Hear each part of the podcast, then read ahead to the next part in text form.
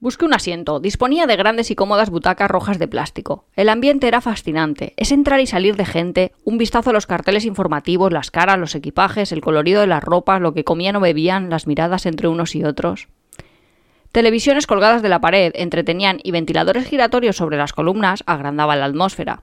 Pude ver cómo reían y charlaban. Parecía que el ánimo era distinto aquí al de la estación de camiones, donde todo se presentaba más deprimido. Quizá hubiera más de cien personas y un extranjero, pero sentado entre ellos nadie reparaba en mí, por lo que todo lo que me rodeaba era real y sin interferencias. La megafonía proclamaba salidas y llegadas de autobuses y convocaba a los viajeros por su nombre, pues estaban esperando por ellos para iniciar el viaje y no habían entrado todavía en el autobús. Se anunciaban destinos a Santiago, pero no en vía azul. Se trataba de transportes nacionales y para cubanos, con otros precios y distintos vehículos.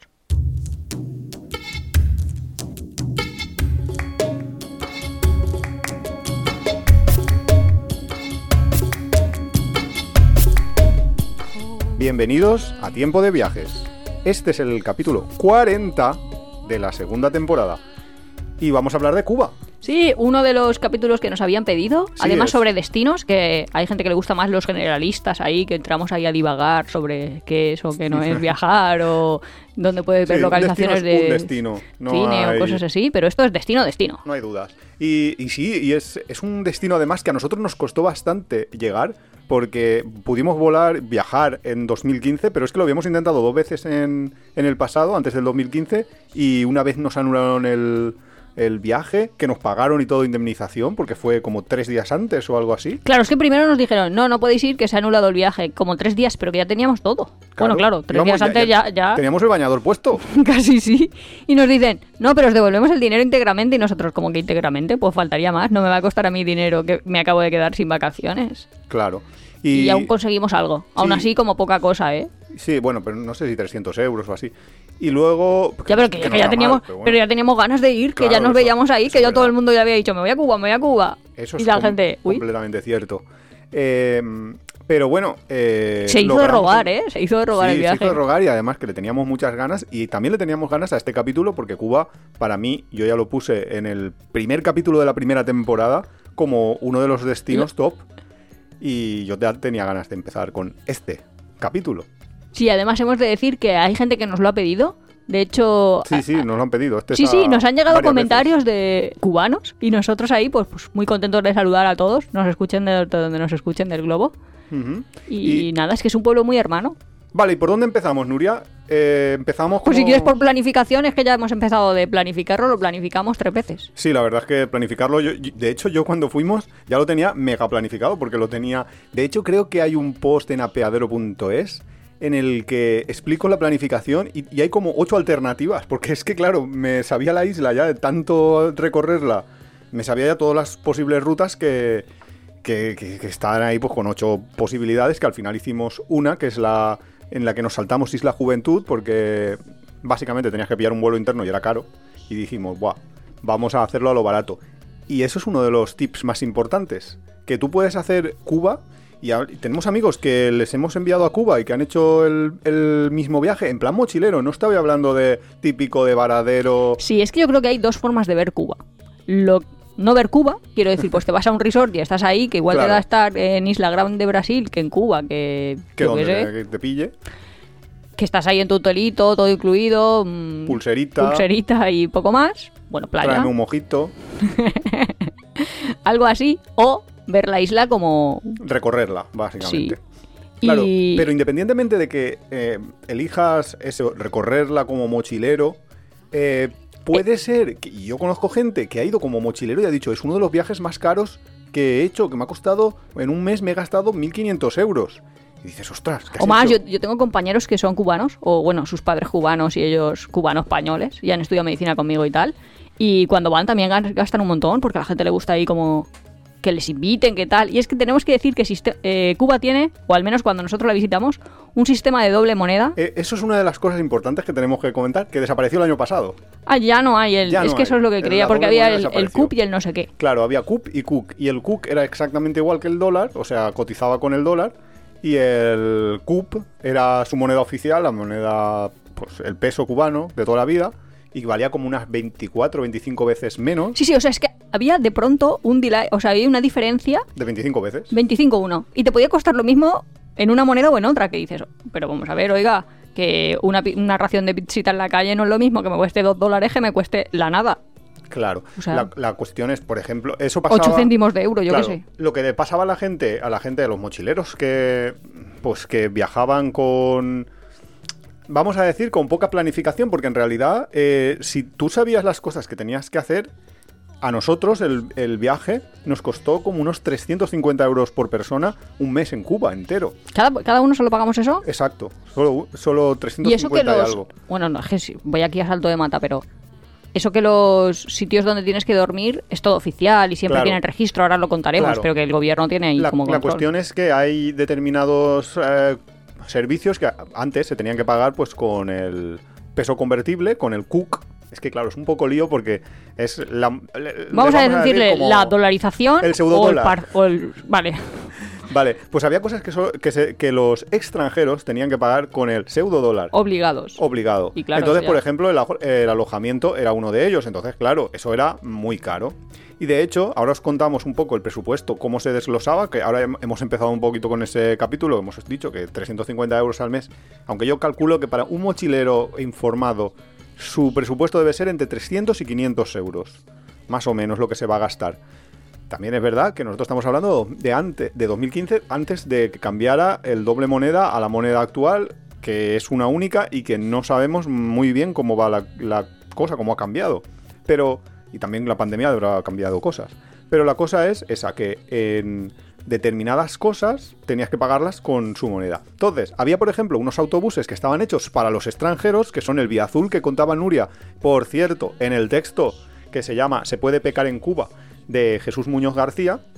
eh, entonces, por ejemplo, el Vía Azul, que son unos autobuses especiales para extranjeros, había que pagarlos en, en moneda para extranjeros, que era como el dólar Pseudo dólar. pseudo dólar de ese. Y luego tenías unos autobuses normales, que eran los para los cubanos, en los que tú no podías subir. Pero ya os contaremos que nosotros subimos varias veces.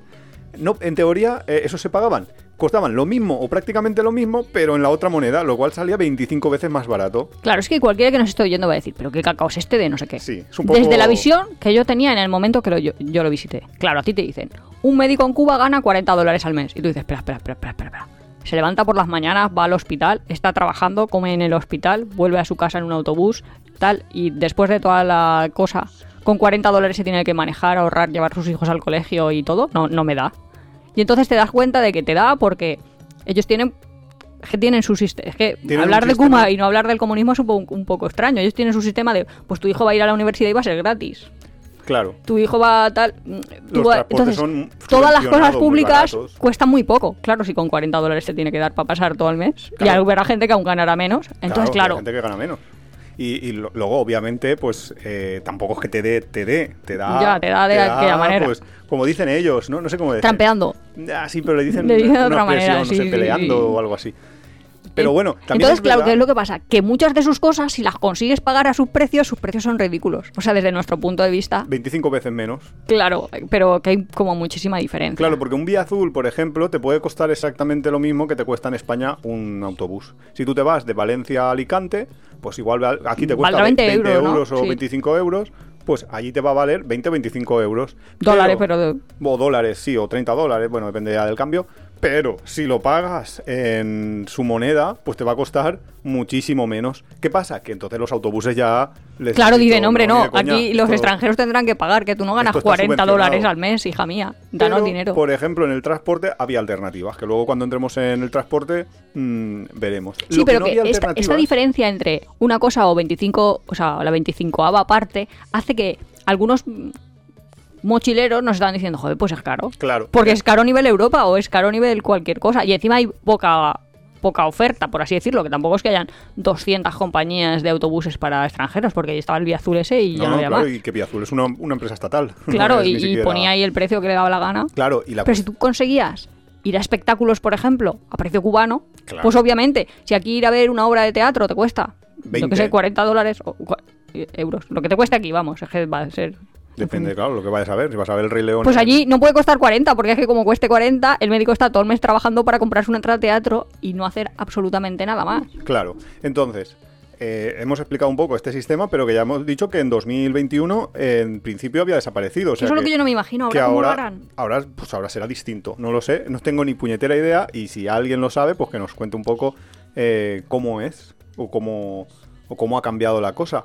El caso es que en nuestro presupuesto este de 350 euros yo hice los cálculos y lo dividí pues como siempre, ¿no? En las partidas de alojamiento, alimentación, transporte, comida, ¿vale? Eh, he dicho alimentación y comida, no. Solo Ocio. con uno solo y el otro el ocio, ¿vale? Entonces nos daba que el 50, más del 50%, que eso es raro porque normalmente las partidas van igualadas y aquí nos daba que el más del 50% era en alojamiento. Pues ¿Por si es qué? que tiene la porque no podías, claro, porque no podías salirte de, de pagar en moneda convertible, en la moneda como el Y eso dólar. que nosotros pagábamos alojamiento muy barato, que ahora que entraremos en nuestra... Exacto, como lo que ese es conseguimos. el agujero de...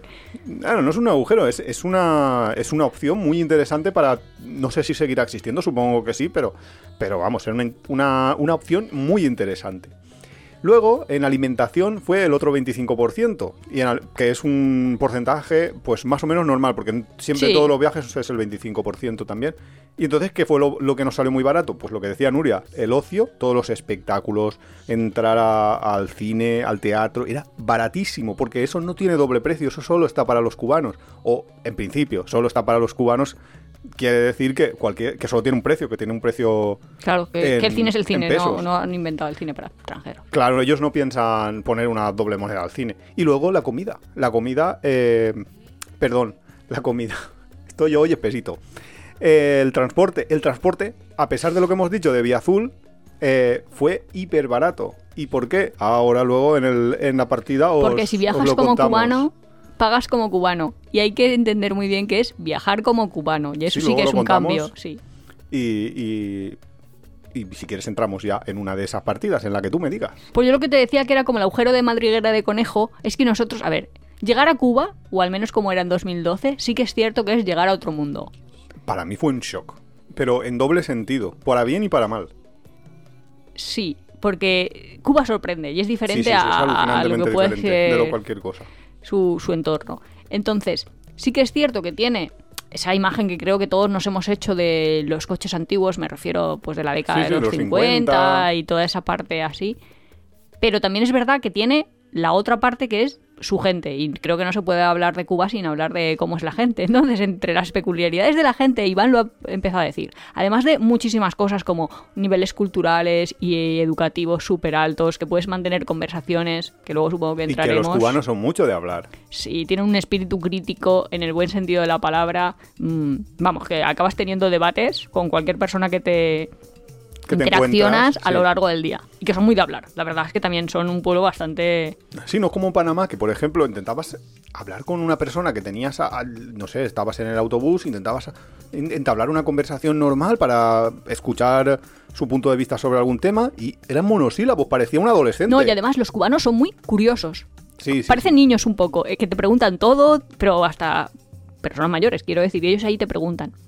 Me gustaría saber un poco cómo es ahora, pero cuando nosotros fuimos en 2012, pues es que ellos te preguntaban... 2015. Ah, fuimos en 2015, vale. Pues, pero te preguntaban sobre internet. O, o sea, a Ah, lo mejor es que eso estábamos en una plaza curioso. y nos contaban, eh, o sea, ellos tenían, que eso yo también lo he vivido, pero con los videojuegos, como que tenían como bibliotecas que se descargaban y se iban pasando unos a otros. Ah, pues eso entonces, le llamaban el pack. Y era como que alguien que estaba eh, pues en Miami, en otros lugares de la isla, te enviaba por correo como una USB con mogollón de series, mogollón de, de cosas para de, de audiovisual, o sea, en plan música, eh, series. series, películas, para que la vieras, entonces se copiaban de unos a, lo- a los otros y se distribuía por toda la isla. Era, era su Netflix. Sí, Porque ac- es el justo. acceso a ne- a internet allí era hiper mega caro y solo en algunos puntos que en las ciudades habían empezado a establecer lugares donde... que como en las plazas. curioso, y estaban sí. ahí todos sentaditos. Sí, estaban ahí todos y estaban ahí con con- con- conectados. Que, que eso es una de las cosas que no hemos entrado de cuando llegamos a Cuba, que, que es lo que yo dije del shock cuando llegué.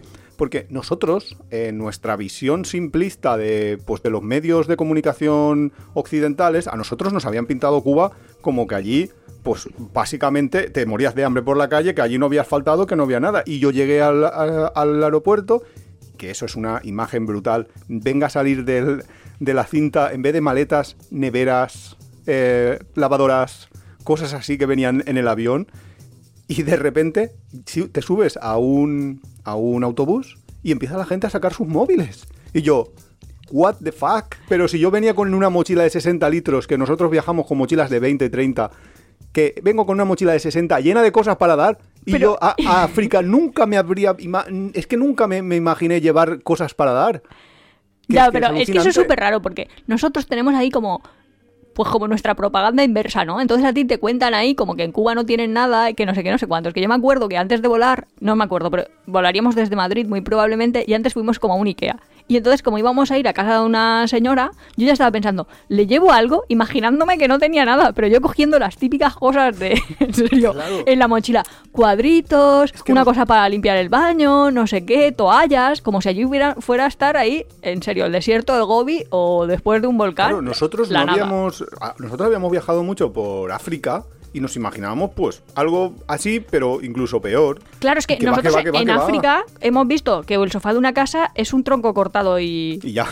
Carving iba a decir, no sé cómo... Sí, que habían hecho su... Vamos, que es un tronco, que es un trozo de madera, que lo han intentado ahí poner redondito, pero, pero en Cuba... es- Yo llegué al autobús y es que miraba a Iván y decía, es normal. Es que yo no. A ver. Yo, yo pensé, yo al principio cuando subimos al autobús, ese autobús que venía del aeropuerto, pensé, bueno, esto será una excepción.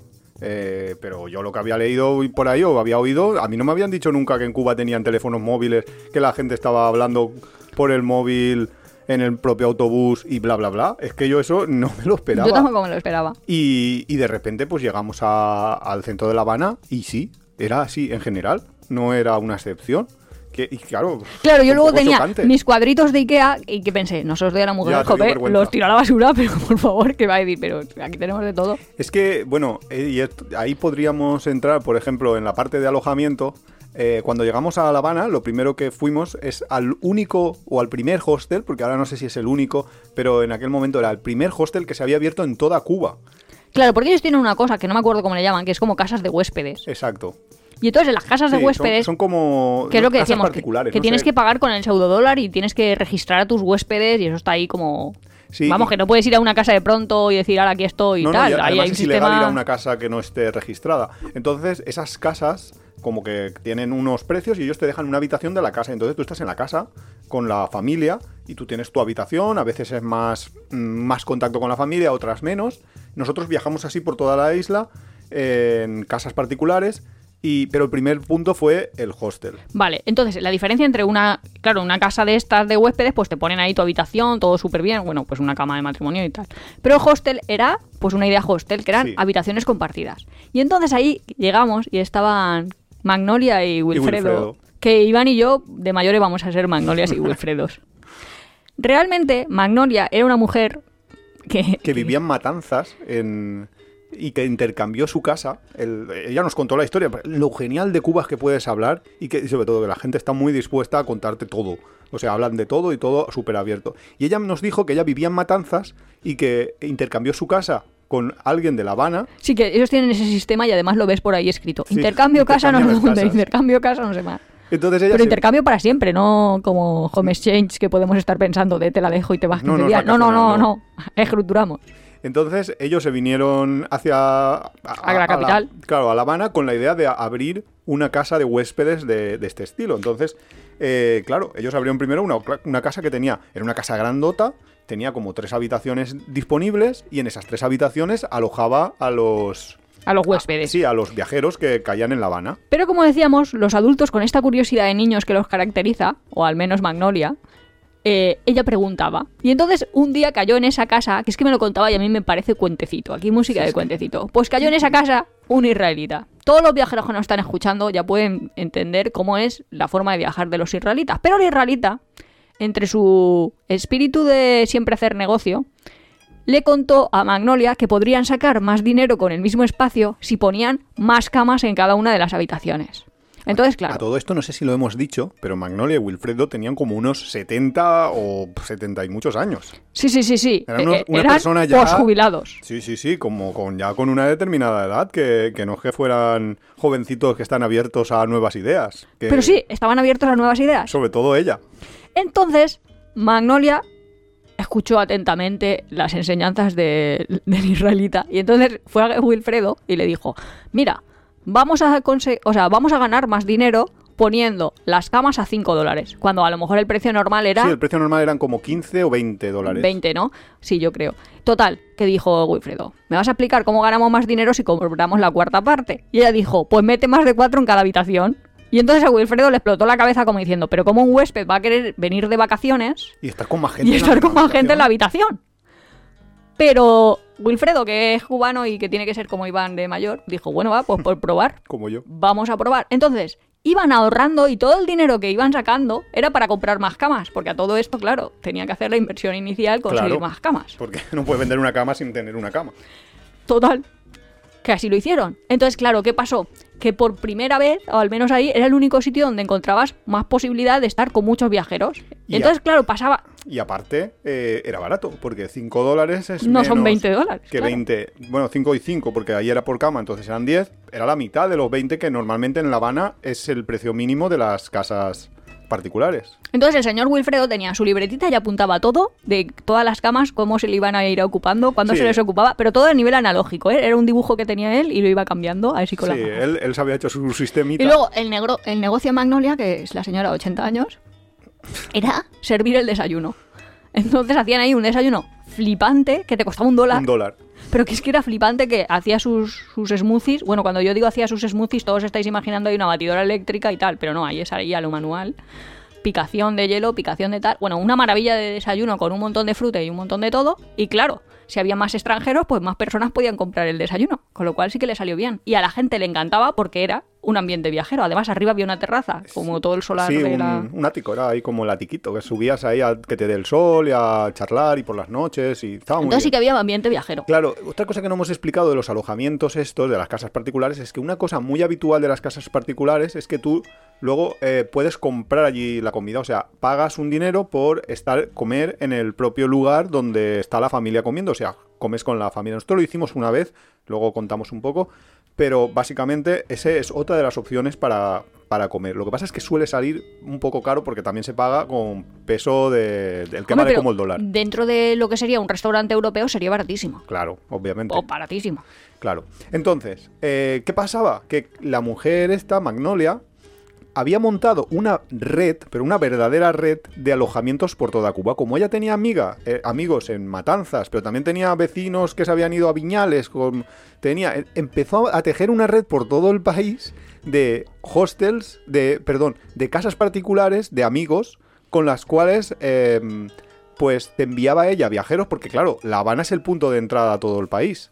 Entonces, a partir del hostel que caías en La Habana el primer día, tú podías irte a tu siguiente destino teniendo ya una tarjetita de, de, de la que te había da- dado la, la señora esta, y tú te ibas y pagabas, y eso era un requisito que le había pedido a todos los que estuvieran en su red, y es que el precio máximo fuera de 15 pesos. Entonces todos valían 15, porque no había ninguno que quisiera cobrar menos de los 15, pero nadie podía pagar 15 por pareja, ¿no? 15 por pareja. Nadie podía ahí, sí- 20. ahí sí que eran camas Sí, matrimoniales. ahí eran, claro, ahí son casas O sea que- particulares con una habitación privada para ti, con una cama con una cama, porque no había más hostels en toda Cuba. No, no, es que lo otro no era entrar en hostels. O sea, antes os hemos dicho, eh, el boca a boca era el Netflix. O sea, y por eso te preguntaban, dime más series, dime más series para que yo pueda pedir descargarme más series. Claro, pues que esta era una USB que rodaba por ahí que se llamaba el pack. sí, a lo analógico, el paquete. a lo analógico llamaban, habían hecho la Lonely Planet. Entonces tenía su cadena de establecimientos adheridos a su, Claro, por así que decirlo. ella, por cierto, no ganaba nada de eso, solo era como el servicio de, de llamar, pero es que había una cosa que le encantaba a ella. Es que ahí va a entrar, ahí va a entrar. Ella tenía, es que cuando os digo que era todo analógico, era todo analógico. Ella tenía una libreta así como con rectangulitos y en cada rectangulito ella tenía apunta una tarjeta de una persona. Entonces tú decías, ¿qué va? mm, Pues lo que decía Iván, ¿dónde puedo ir a Viñales? Pues ella se iba a su apartado a Viñales y tenía ahí distintas tarjetas. Entonces llamaba por teléfono, pero en serio, súper Sí, sí, analógicamente, contactaba a ver si tenía espacio, porque no, ni web ni Cristo que lo fundó, ¿eh? Era como a una ver si tenía de viajes. Sí, pero como muy rápido y muy tal. A ver si tenía espacio en el sitio, entonces ya te lo concretaba y tú te apuntabas porque la mujer no te daba la tarjeta, porque la tarjeta se la tenía que quedar ella. Te apuntaba en un papelito la tarjeta ahí, que era la- básicamente la dirección y ya está. Y así íbamos. Pero luego tenía su entretenimiento, porque todas las... En serio, ella tenía a su nivel de gente, o sea, algunas personas que habían entrado en lo que llamaríamos la cooperativa, por así decirlo, y entonces iba llamando y decía, los chicos ya han llegado a Viñales, los chicos ya han llegado a no sé dónde, los chicos o sea, toda la tarde se la pasaban hablando por teléfono, viendo nosotros por dónde íbamos. Así que nosotros éramos como el videojuego. Sí, sí, éramos un videojuego ahí que íbamos... Claro, eh, esto era en 2015, yo creo que seguirá existiendo toda la red esta y todo, o sea que yo os lo recomiendo. El hostel se llama Hamel, era el único que había en La Habana, no sé si ahora habrá alguno más. Y yo os lo recomiendo que entréis en esta red por eso, porque os va a costar 15 dólares el, el alojamiento en las casas particulares y luego aparte, eh, porque normalmente valen 20, 25, y luego aparte que son, son todos hostels recomendados, o sea que de uno vas a saltar al otro, pero siempre dentro de la misma red. Porque lo que hacen ellos, y por lo que les interesa hacer eso, es porque si tú vas, por ejemplo, a Matanzas y luego te vas a ir a no sé dónde, eh, a Cienfuegos mismo, si alguien hace el recorrido contrario, primero va a Cienfuegos y luego a Matanzas, te van a recomendar el mismo hostel, con lo cual... Se había montado la red y nosotros éramos los Sims. Y es que nos iban siguiendo con teléfono analógico. Claro. Molaba un montón. Entonces esa, esa, esa, esa era el negocio que tenían ahí y estaba súper bien porque estaban luego te decían, a tal hora y- tienes que coger tal transporte. Te lo iban haciendo todo fácil. Bueno, en tal sitio está lo- tal restaurante. Es que todo eso hay que entrar, Eso ¿eh? lo, lo preguntábamos, pero yo creo que eso en casi cualquier, en casi Sí, cualquier casa eh. particular te lo van a contar, ¿vale? Entonces, transporte, que has dicho tú ahora, por ejemplo, está, a ver, lo que está como estipulado o lo que debería de ser la cosa es que los los, los extranjeros viajen en Vía Azul, que es una una Y es red- posible y, y- Claro, es una compañía de autobuses para extranjeros que está muy bien, con aire acondicionado, con todo lo que. Lo- todo lo moderno, pero caro. Los cubanos viajan en autobuses normales o viajan en camiones. Y cuando decimos camiones son camiones. O sea, un camión normal y corriente que la parte de atrás se llena de gente, que vas de pie, que es incómodo, pero para trayectos cortos, que es lo que normalmente los cubanos lo gastan, porque los cubanos se pueden ir en el autobús, para trayectos cortos es muy barato. Y para trayectos largos, pues es más incómodo, eh, pero... es muy barato porque viaja como el ganado. Bueno, claro, claro, es que sea- en la parte de atrás de un camión. Esos que son compañías privadas, o sea, los, el propietario del camión es el que, el que lo hace. Entonces, claro, es muy, muy, muy barato. Y salvo un camión que hicimos, eh, que fue el de Santiago de, de Cuba hasta La Habana, que es muy largo y era toda una noche, todos los demás estás de pie. Sí, pero el de Santiago a La Habana era como un autobusito, ¿no? No, no, era un camión. Era un camión, lo que pasa es que como iba toda la noche, la gente pues tenía que estar sentado. Ah, vale, pero, era un camión- pero me refiero a que habían asientos ahí de plástico. Que no Claro, íbamos de sí, pie. sí, sí, sí, no, pero es que había habían unos- otros que tenías que ir como de pie, ¿no? Claro, la mayoría eran de pie, lo que pasa es que hay una barrita en los laterales que, que hay un poco de asiento, entonces pues a veces te puedes sentar, otras veces no. Entonces eso es muy incómodo, y es verdad, es muy incómodo, pero es hiper barato. Entonces muchos viajeros no saben que pueden subirse a los camiones. De hecho, si tú les preguntas hasta a los cubanos, los cubanos como piensan que tú eres rico. No es que nunca piense te que tú eres rico, pero pensarán, hombre, 20 dólares se podrá pagar si ha llegado hasta aquí. Bueno, se puede, puede pensarlo, pero a lo mejor no has pagado mucho por llegar hasta allí. La cosa es que lo normal es que te envíen con el vía azul. Pero porque ellos también lo ven más cómodo. Ellos No lo ven más que- cómodo. Pero que, lo que quiero comentar es que no es como por tangarte ni por intentar No, no, no, engañarte, no, no. sino porque piensan, pues será mejor. Claro, porque ellos no van a sacar nada de, Claro. de eso.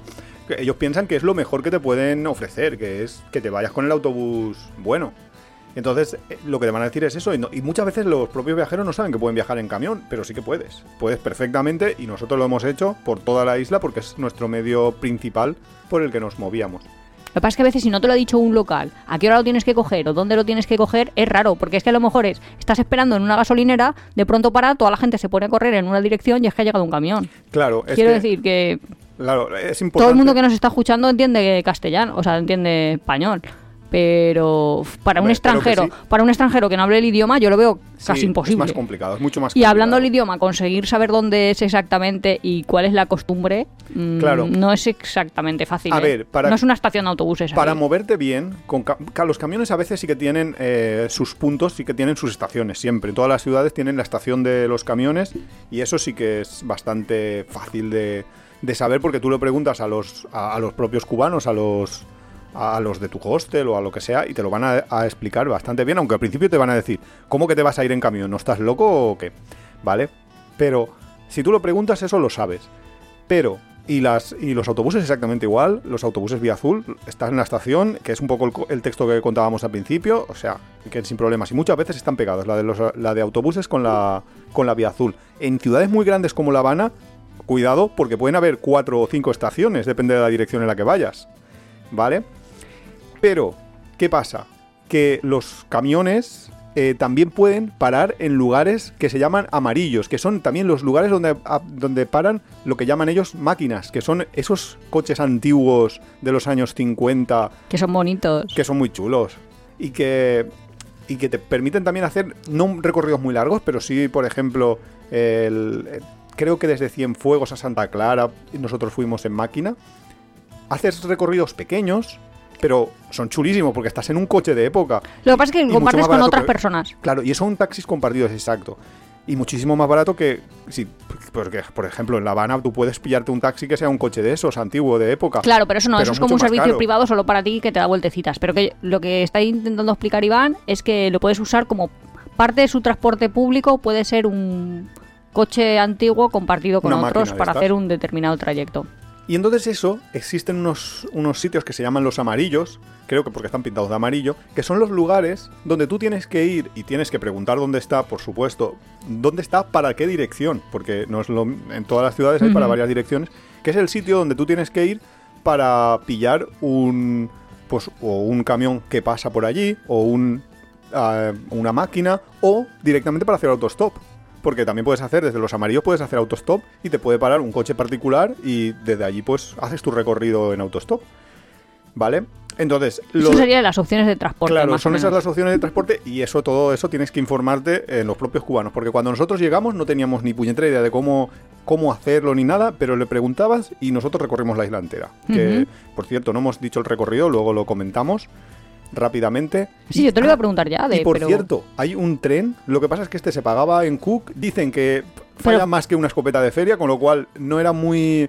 Nosotros como ya nos quedaban pocos días, mm, nos dio un poco de miedo. Pero con- en tren grande no fuimos, pero en un trenecito sí que fuimos, ¿no? en un trenecito, bueno, sí, en Viñales y eso hay trenes como turísticos, de muy, pero no un tren que, eh, que era lo que yo, mi primera idea era ir desde Santiago hasta La Habana en un tren, pero nos dio muchísimo miedo el decir, ostras. Que, a lo como- mejor va, a lo mejor no. Claro, que como falle nos quedan pocos días hasta el vuelo.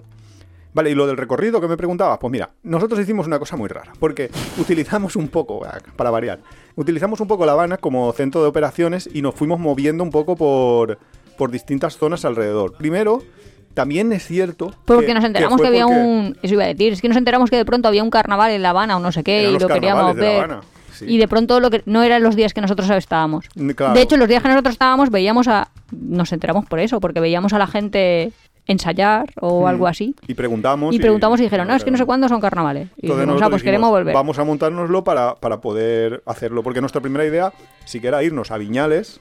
Que por ejemplo, lo que decíamos, a Viñales nosotros nos fuimos en camión. Tú te vas en el Vía Azul, te subes en el Vía Azul tranquilamente en el centro de La Habana y apareces en Viñales. En camión te tienes que ir a las afueras de La Habana, que también el transporte interno es baratísimo.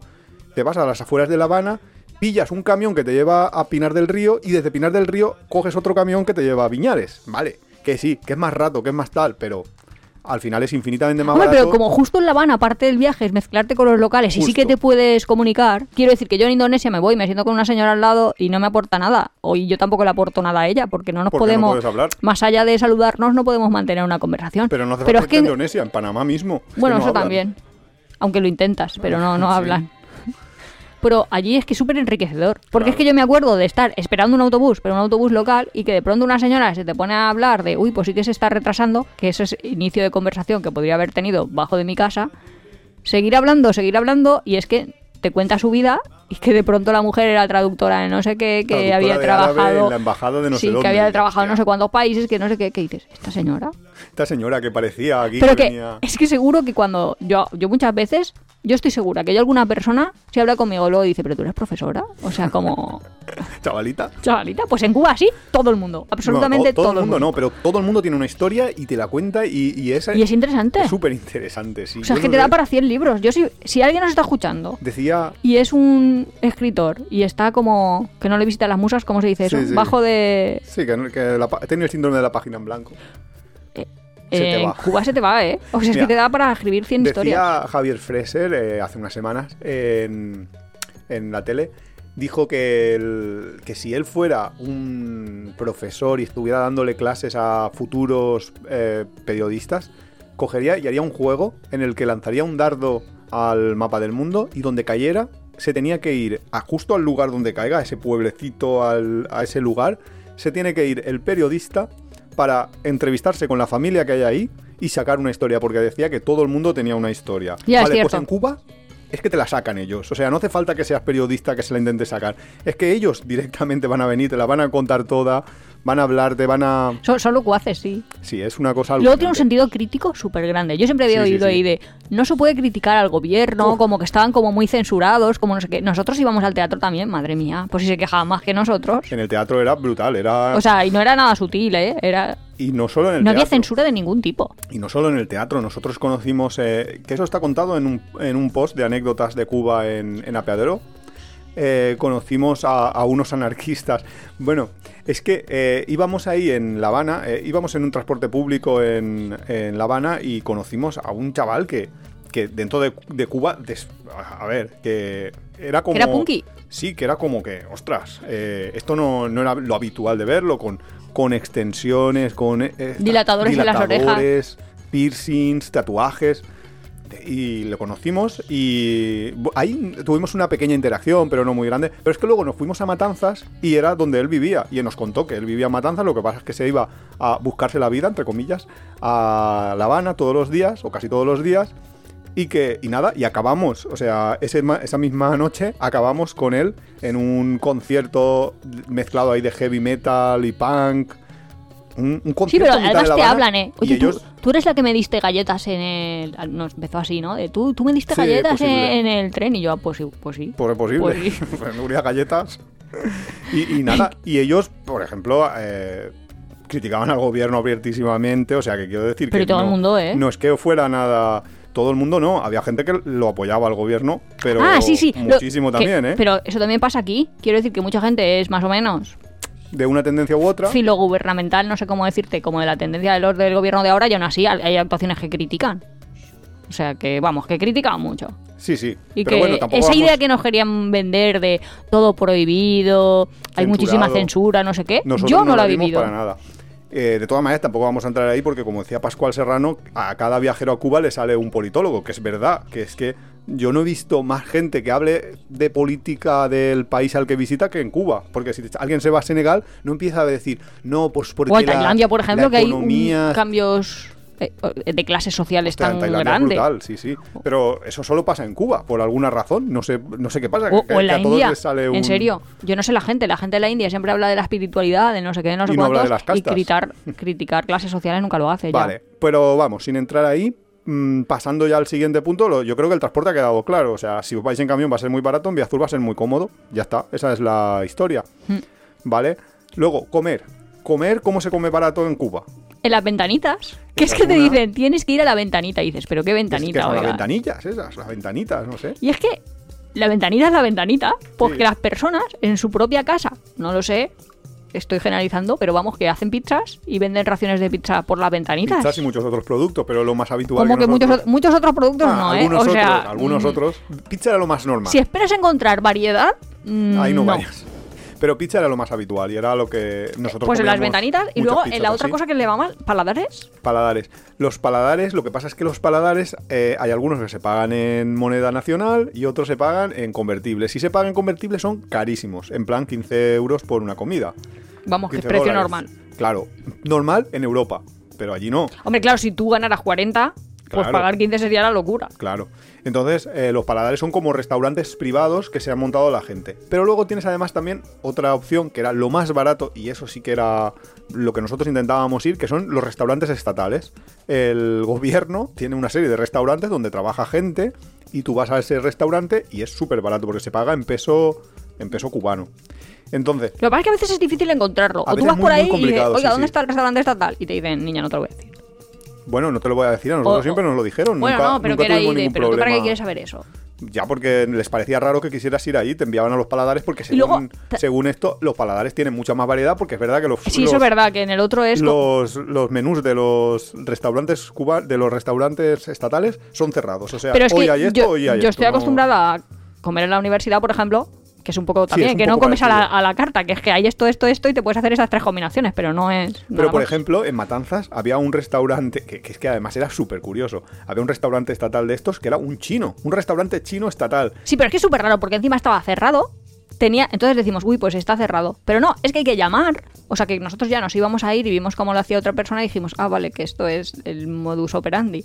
Tenías que llamar a la puerta, entonces alguien te abría, bueno, alguien no, como el, el metre, y, y luego ya entrabas dentro del restaurante, que estaba muy chulo y que era un chino normal. Sí, que a lo mejor abrían y te decían, no, no hay plazas, vente dentro de media hora o cosas así, porque claro, aquí tienes también. Y otra cosa muy curiosa que pasaba es que a veces había cortes de agua. Y entonces. Muchas veces si habían había- cortes de agua. Claro, si había un corte de agua, el restaurante cerraba. ¿Por qué? Porque no podía limpiar los platos, es que era lógico. Claro, no lo y decían en plan, es "¿Cómo que si no hay platos?". agua no se puede lavar los platos y si no hay higiene no se puede comer y tú, "Mm, vale, pero es que yo tengo hambre. Porque es que, claro. Y decían, guau, pues va a haber un corte lo menos dos horas. Y a mí, ¿sabes lo que me llamaba un montón la atención?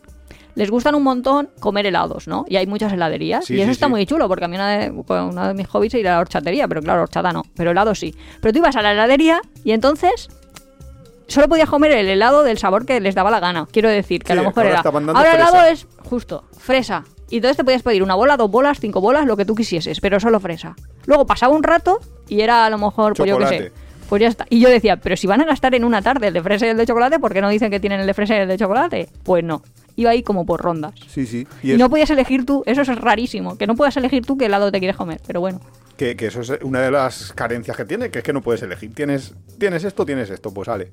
Que eso también se quejaban, por ejemplo, en los transportes públicos, que es que ya te- hemos dicho que los cubanos son muy de quejarse. Un hombre que se quejaba de que no había podido comprar patatas, que había salido a comprar patatas. Pues es que estaba el hombre ahí diciendo que es que pasa justo al revés aquí, ¿no? Pues como que el hombre había hecho todo un camino para conseguir patatas, porque su hijo quería cenar con patatas y quería hacer patatas fritas y no sé qué, no sé cuántos. Y entonces en ningún sitio le vendían patatas que le venían boniatos o algo, moniatos o como se llame. Pues total, que el hombre es que era súper gracioso porque contaba, yo es que quería patatas y he ido no sé dónde y no me daban patatas y tal. Pues me he ido a otro sitio y tampoco, me he ido a otro sitio. Total, que el hombre contaba todo el recorrido, se había ido como a seis sitios y al final había vuelto con boniatos. Y entonces yo le dije, pues no pasa nada porque en España es mejor boniatos que patatas porque está Más dulce, es más caro, tal. Y dice, pues ya está, le voy a decir, ¿sabes lo que he traído, hijo? Las patatas que quieren los españoles. Y ya está.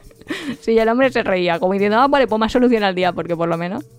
Vale, y bueno, esto es en cuanto a comida. Eh, Pero que se comen bien y muy variado. Y, y Sí, en los bueno. sitios estos, aunque sean estatales, quiero decir que te ponen un menú ahí ya completete. Sí, el menú estaba bien y costaría como un dólar, una cosa así. no, no, era muy, los muy precios eran ridículamente baratos. Sí, sí, era muy, muy barato. Vale, entonces el alojamiento ya lo tenemos claro, el transporte también, la comida. ¿Qué nos queda? Pues lo que hay que hacer en el, en el lugar. El Hombre, pues tiene desde playas chulísimas, Claro. no hagas como nosotros, ¿Qué hemos quiero decir.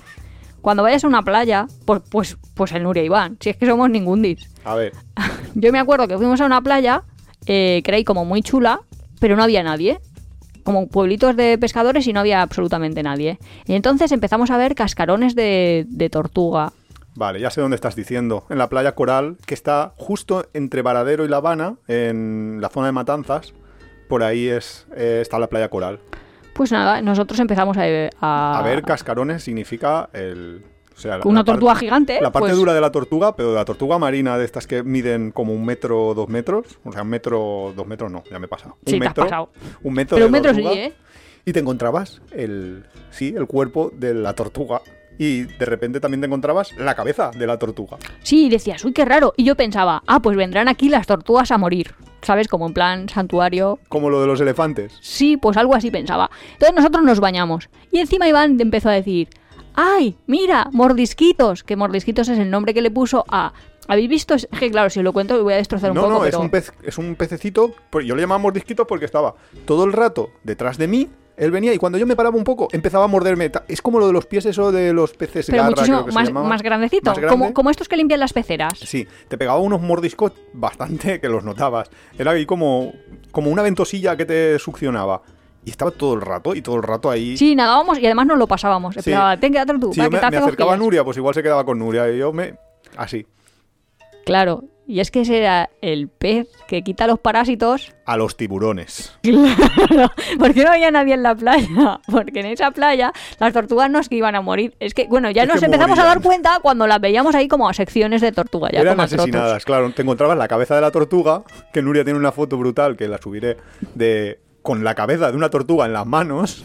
Cuando decimos la cabeza, la cabeza fuera del cuerpo, ¿sabes? Sí, la cabeza. Y en ese sentido, a los cubanos, por ejemplo, también dicen, no, lo- no recuerdo el dato, no sé si está 60 millas que hay desde Cuba hasta Miami o algo así. No me acuerdo. Pero como 40 millas, 60, no sé si hay 60 kilómetros, 40 millas o lo que sea, que está relativamente cerca, ¿no?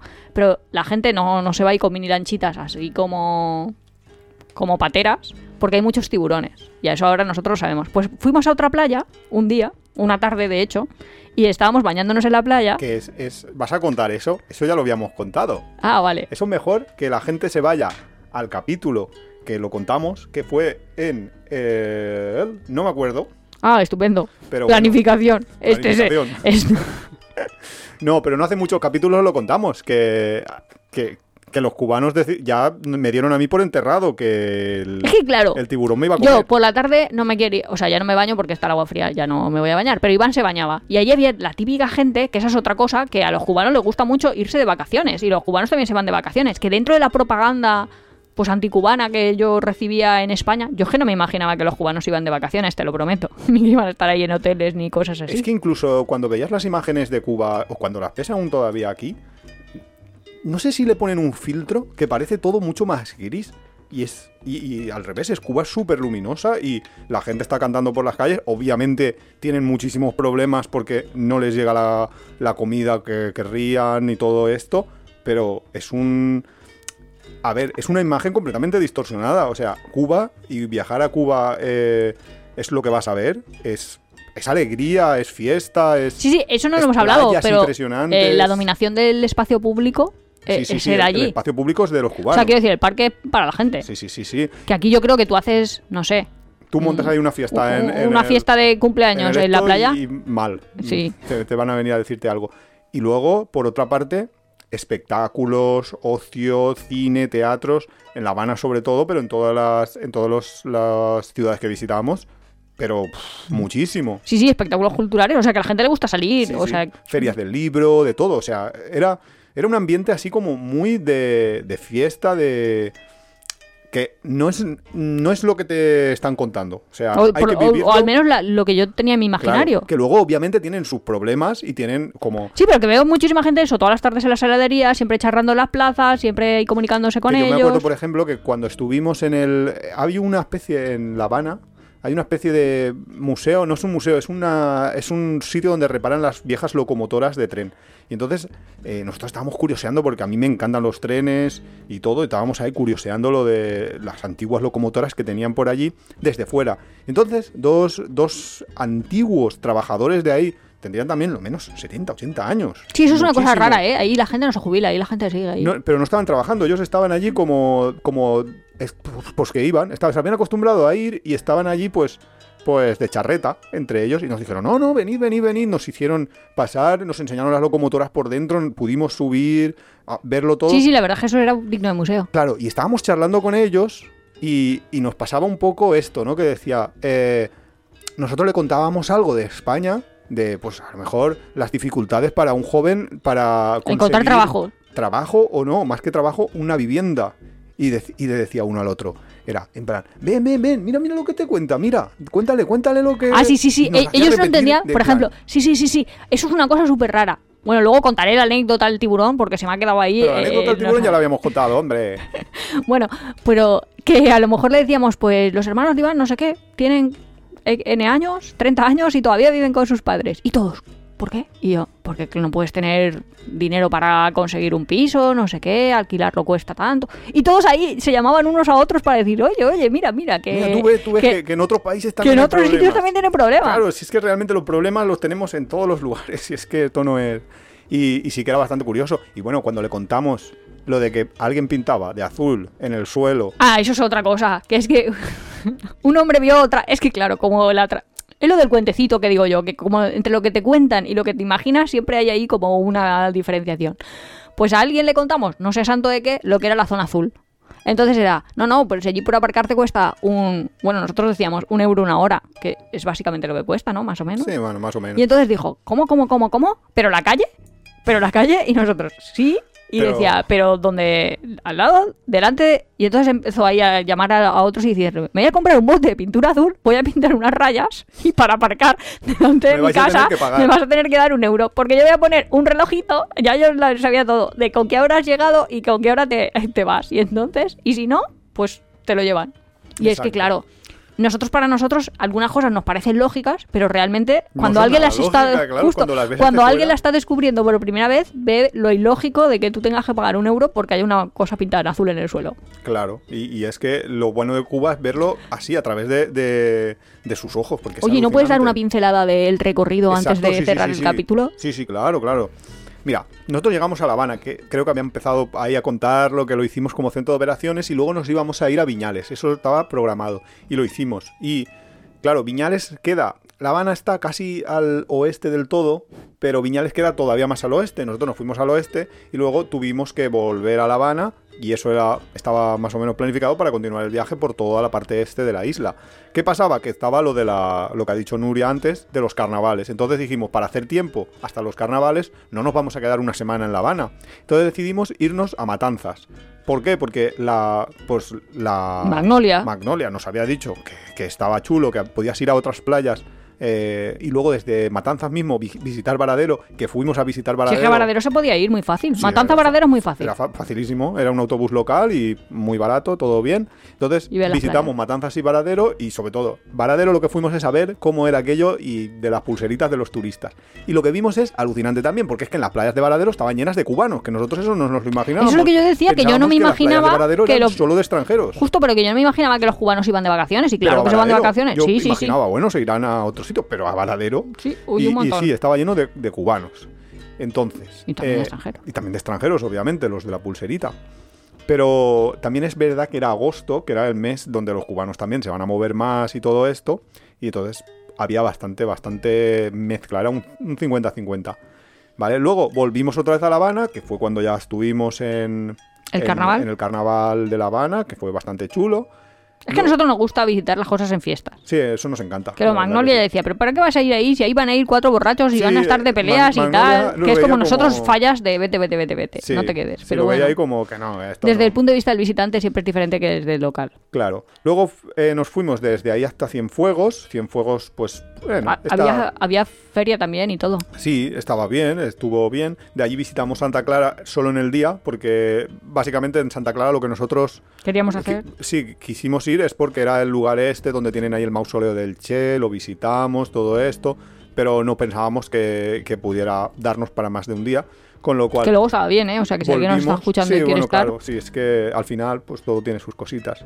Luego nos fuimos a Trinidad, que más que nada Trinidad es me encanta. El centro ese empedrado, antiguo, colonial, muy chulo. Trinidad, muy súper chulo. recomendable. Claro. Luego de ahí fuimos a Camagüey, que lo más así más em, que a mí me, me dejó un poco esto es el callejón ese que tienen ahí que es como Casablanca, como del cine, es, es un, un, un pequeñito sitio del centro que a mí me gustó bastante. Luego fuimos a Holguín, que eh, en Holguín básicamente lo que queríamos era un poco también utilizarlo para ir a las playas eh, de la zona, que ahí es donde os contamos ya también en un capítulo anterior eh, que eh, alucinábamos cuando pasaban los camiones de lo de, del dengue, que este es en el capítulo 32 de esta segunda temporada, que pasaban ahí eh, fumigando las calles y nosotros eh, alucinábamos con eso. Eso está en, en ese capítulo, ir ahí. Y luego quisimos hacer una cosa un poco especial, que era irnos a Baracoa vía Moa, que era un poco difícil porque primero tenías que llegar hasta Moa con un camión o con algo así, y luego desde allí pillabas unos jeeps que tenías que negociar el precio ahí. Fue duro negociarlos, por cierto, porque eh, el camino no estaba asfaltado. Era un poco camino de tierra, pero fue muy, muy chulo. Eh, fuimos, llegamos a Baracoa. Baracoa nos encantó. Baracoa, Baracoa es el final de la isla, por Sí, así decirlo. Para la gente este. que no tiene ni idea, Sí, es, es fin del trayecto. es, es lo más al este que hay. Y ahí hay playas también muy chulas. Es otro ambiente más, no sé, es ah, no sé cómo... Es como para bucear también debe estar chulo. Sí, sí, también. Bueno, para bucear hay muchísimos sitios chulos. Sí, pero en también es Cuba. como que las casas estas siempre, las terrazas de arriba, era ahí como chill out por la tarde, no sé. Es como Altea. No sé decirte, está bien. A mí me parecía como muy relajado, muy... Sí, sí, sí. Formentera, así como ciudad, ciudad de mar. Sí, muy diferente a las otras, gran- Eh, a otras grandes ciudades. Ver el atardecer, estar ahí chill out. Y luego desde Baracoaya volvimos a Santiago. Eh, Santiago, pues. no- no- en Santiago también nos gustó. Lo que sí, lo que nos pareció alucinante en Santiago es que, igual que La Habana, dicen todo el mundo que está ahí como decadente, que se están cayendo las paredes, que se te cae. eh, Santiago la tienen reconstruida completamente. Tienes pintadas las calles, todas las calles del centro están pintadas. eh, no sé por qué no hacen lo mismo en La Habana. Supongo que porque quieren dejar ese. Yo creo que por- es justo es eso. Yo creo que quieren enseñar a los turistas que La Habana está ahí. O también es cierto que, porque es muy- mucho más pequeña y es más manejable, porque Santiago creo que son, no sé si 300.000, 400.000, 200.000, no sé, habitantes, y La Habana son 2 millones y pico, con lo cual, obviamente, La Habana es muchísimo más Sí, pero trabajo muchísima gente más- no se te ha quejado de eso, de es que La Habana está muy mal porque está como por acabar, es que no sí, está sí. pintada, que tú dices. Sí, sí, muchísima gente la, la oyes decir eso. Pero tú, pero si 800 millones de ciudades por el mundo están así, si en Marruecos sin ir más lejos un montón de ciudades, por De- Egipto, de es hecho, que estoy en pensando y es que, vamos, sin mirar el mapa, se me ocurren un montón de En ciudades que están Egipto, así. de hecho, nos contaban que es que Como tú pagas impuestos. la gente no empiezas a pagar el impuesto de la vivienda hasta que no está acabada. Entonces, que no esté pintada significa no estar acabada. Entonces, la gente directamente no la sacaba. No Las- sé si pintada, pero no está ni lucida. O sea, tú Sí, ves el ladrillo no- no ahí las con cemento ladrillo. Sí, entonces, pues directamente. Pero vamos, que uf, hay millones de ciudades. Solo he visto quejarse de La Habana, pero, pero vamos, sí, es cierto que hay muchísimas ciudades.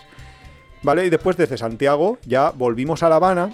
Para coger el avión. Claro, porque ya teníamos el avión, ya era al final del viaje. Y ahí, en ese trayecto, que fue en el, en el autobús, este, en el camión que, que Mm. teníamos asientos, eh, que ahí, claro, porque los camiones, como funcionan, que no sé si lo hemos contado, es que ahí puede entrar gente hasta que quepa. Porque lo que va a ser. Pero así era en el autobús cuando yo era pequeña, por lo menos. No sé Sí, ahora. Que en un autobús pie. local. Sí, sí, bueno, aquí también. de ahora también. Sí, sí, también, también los, los autobuses. Los autobuses de de metropolitanos. Sí. Pues ahí eh, lo que pasa es que el, el de el de Santiago hasta La Habana, pues como es un nocturno, pues eso no podía ser. Entonces cada uno tenía su asiento y estaban numerados y punto. Y, y además con unos controles ahí rigurosos que me acuerdo que le montaron una, a, a un señor que quería subir con una gallina y le dijeron que no, que en un transporte público no podía subir una gallina porque estaba prohibido. Por, no lo por- hemos hablado, pero lo de la sanidad en Cuba lo llevan súper a rajatabla. a ver si lo llevan a rajatabla. No, no, y, y todo lo de la zoonosis que ahora está como muy de moda de paso de enfermedades de animales a personas y su control, ahí lo llevan súper claramente, ¿eh? O sea, que tú no puedes tener una vaca, ordeñar una vaca a ver si coges tu laremia o eso, ir transportando gallinas, ese tipo de cosas. Ni de coña, no te dejan.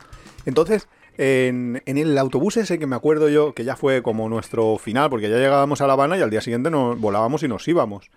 Eh, me acuerdo de una anécdota de una mujer que estaba, era una militar, era una militar cubana, una mujer militar, que estaba ahí, hablaba a gritos, todo el autobús la- estaba pendiente de la mujer, todos, eh, nos tenía ahí, a todos ahí en, en sus historias, que le contaba a, a la persona que tenía al lado, que también se habían conocido en ese autobús, que ella era una soldado que volvía a La Habana después de haber hecho, pues no sé qué, no sé, algo de...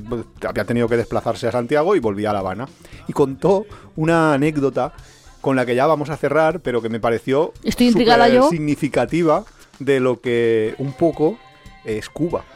Eh, la mujer contaba que cuando era recluta, cuando porque allí hacen como una mili, eh, pues, o, hacía cuando la época de la mujer, no tengo ni idea de si ahora lo hacen o no. El caso es que ella contaba que cuando era recluta de, de reemplazo, eh, tuvo que le, pusieron, bueno, primero le hicieron las la instrucción normal y tal, y cuando ya llegó a un determinado nivel, le dijeron que tenía que cuidar una puerta, una, un determinado lugar de, entrada a la base militar donde estaba destinada. Y dice que una noche, lloviendo, estaba ahí tronando, un mal día de esos desapacibles, eh, empezó a oír unas voces y estaba ella en la garita, ella sola, y junto con otra mujer, y decían, oh, es que no, no, eh, no sabemos qui- quién estará viniendo, qué, qué será ese, eso- esos ruidos. Y de repente empiezan a, a ver que, que se están acercando. Y entonces ellas les hacen el alto, les dijeron eso, que tenían que hacer tres avisos. El primero es quién va, eh, para ver si se identificaban, que no se identificaban, seguían viniendo y seguían las voces acercándose. El segundo, otra vez verbalmente, y al tercero, disparar. Sí. Y empezó la, Yo- la- Espérate, que es una historia que yo debería de conocer en el 2015, que estoy aquí que intrigadísimo. te has olvidado. Vale, entonces a la tercera que, que se acercan y que no habían contestado sus dos primeros requerimientos, empiezan a disparar con la metralleta. Y claro, a la que se acerca eh, un poquito, eh, escucha. ¡Alto! ¡Alto! Aquí el general. ¿Era No, el general de su brigada? Era el ¿O general. de su, ¿cómo se llama? del- ¿Regimiento? Era el general, el capitán general, supongo, de todo el, el conglomerado esto. Y aquella se ve a los militares de súper alto grado con sus trajes de gala, todos tirados en el barro, porque, ¿Y claro, usted había empezado a disparar? que había disparado al aire, obviamente, pero, pero había Sí, disparado. ahora, y ahora sí que me acuerdo la anécdota. Y aquellos se habían lanzado ahí al barro, se habían acojonado vivos. Y ella estaba ya diciendo, vale, a partir de aquí un pelotón, aquí me, me van a, vamos, aquí me fusilan, no sé qué, no sé cuántos. Pues en vez de fusilarla, los militares estos al día siguiente, porque es que todo esto era que ese día era una cena de gala, que ella no tenía ni puñetera idea de que existía, pues había una cena de gala, los militares tuvieron que ir a cambiarse de ropa entera y en vez de decirle, eh, pues es lo peor, no sé qué, no sé cuántos, les hicieron un homenaje y dijeron, estas son las mujeres de la revolución. No. Y ellos alucinaron, eh, ella alucinó de cómo, de cómo les pasó eso y, y que no les dijeran nada, ¿no? En vez de... Hombre, pero porque había, eh, yo sí que lo veo bien, si había hecho su trabajo bien. Claro, ella había hecho lo que le habían instruido, pero muchas veces, en, y tú lo sabes, que aquí en, en España tú haces eso y solo por haber molestado al Ya. militar... Pues que hubieran dicho quién iba ahí. Cuando dice quién va ahí, pues que hubiera respondido. ya Claro, está. pero que ellos estaban en plan charlando o lo que sea y no, no habían hecho ni mucho caso. Que esa era otra cosa que nos sorprendía. En Cuba tú puedes ir en un autobús, en La Habana nos pasó varias veces de subirte a un autobús y ir un general de tres estrellas en el mismo autobús que tú. Ah, sí, sí, sí, eso aquí sí. no sí. pasa, aquí Eso pasa un coche oficial. Entonces, eh, o sea que Sí, sí, sí, dentro por- de eso lo llevan bastante todo, bastante... Sí, sí, puedes encontrar todas las clases en el transporte público. En España no. No sé cómo decirlo para que no quede mal, No pero solo si eres de no un determinado nivel, un juez, vas en un... tú a un juez en España no lo, No lo ves en autobús, una esperando el autobús. En un autobús ni de No. buena. Y creo que es que ya no nos da tiempo de nada más. Eh, haremos un capítulo solo de La Habana, por lo menos. Te iba a decir, pero si tenemos que contar 87 cosas, ¿vale? Pues Ya, haremos un capítulo de La Habana. capítulo solo de La Habana. eh, no de sé. todas maneras, Si así, Cuba, sus playas, no sé, es cómoda de visitar. Muy cómoda. muy Hay otras fácil. opciones que nosotros no, no exploramos, pero que también, vamos, que si nos está escuchando algún viajero nos dice, uff, eso es padecer. Si quieres alquilarte un coche también te lo puedes Sí, alquilar. lo que pasa es que, los coches son carillos, porque allí todo, todo lo que viene de fuera, los, los coches son coches modernos. Ya, pero es que pues, son está caros. a 60 kilómetros, que me he inventado la cifra, no me la sé, de Miami. Sí, sí, está, sí, pero, pero Que en no- Miami alquilarte un coche tampoco te va a costar 150 No, no, euros. en, en Miami es súper barato, pero en Cuba es súper caro. Pero porque no hay un puente que los, ni siquiera pueden ir un barco y transportar la, la carga. Ya, es que así Pero son bueno, las cosas. si quieres disfrutar de las playas del Caribe, ten cuidado con los tiburones. Sí, eso ve Es como- poco- el consejo de Nuria que, que le quedó marcado. Hombre, es que casi me quedo sin Mardunchi. Los cubanos lo daban por hecho, que ya, ya te estaban, ya te decían, ¿tú tienes seguro? Que- Es que nosotros también somos un poco lerdos. Y ellos también, porque menos podían inventar lo de las banderas de los tiburones. Así como no marejada, marejadilla, sino... Tiburón, tiburoncillo. Claro. Pues nada, nos vemos la semana que viene en tiempo de viajes. Pasadlo bien. Hasta la próxima. ya de este veranito. A, la- a las playas, si os vais a meter a la playa, mirar que no hayan tiburones. En el Mediterráneo no hay. Hasta Bueno, luego. ya sabes. Adiós.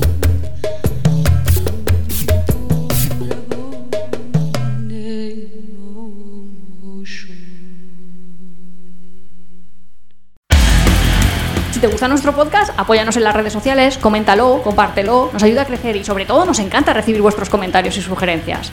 No olvides suscribirte en las principales plataformas de podcast para recibir cada semana tu capítulo de tiempo de viajes. Estamos en Google Podcast, Evox, Spotify, Radio Viajera. Nos encontramos en apeadero.es y en Twitter e Instagram como Apeadero Viajero, todo junto, Apeadero Viajero. También estamos en Facebook.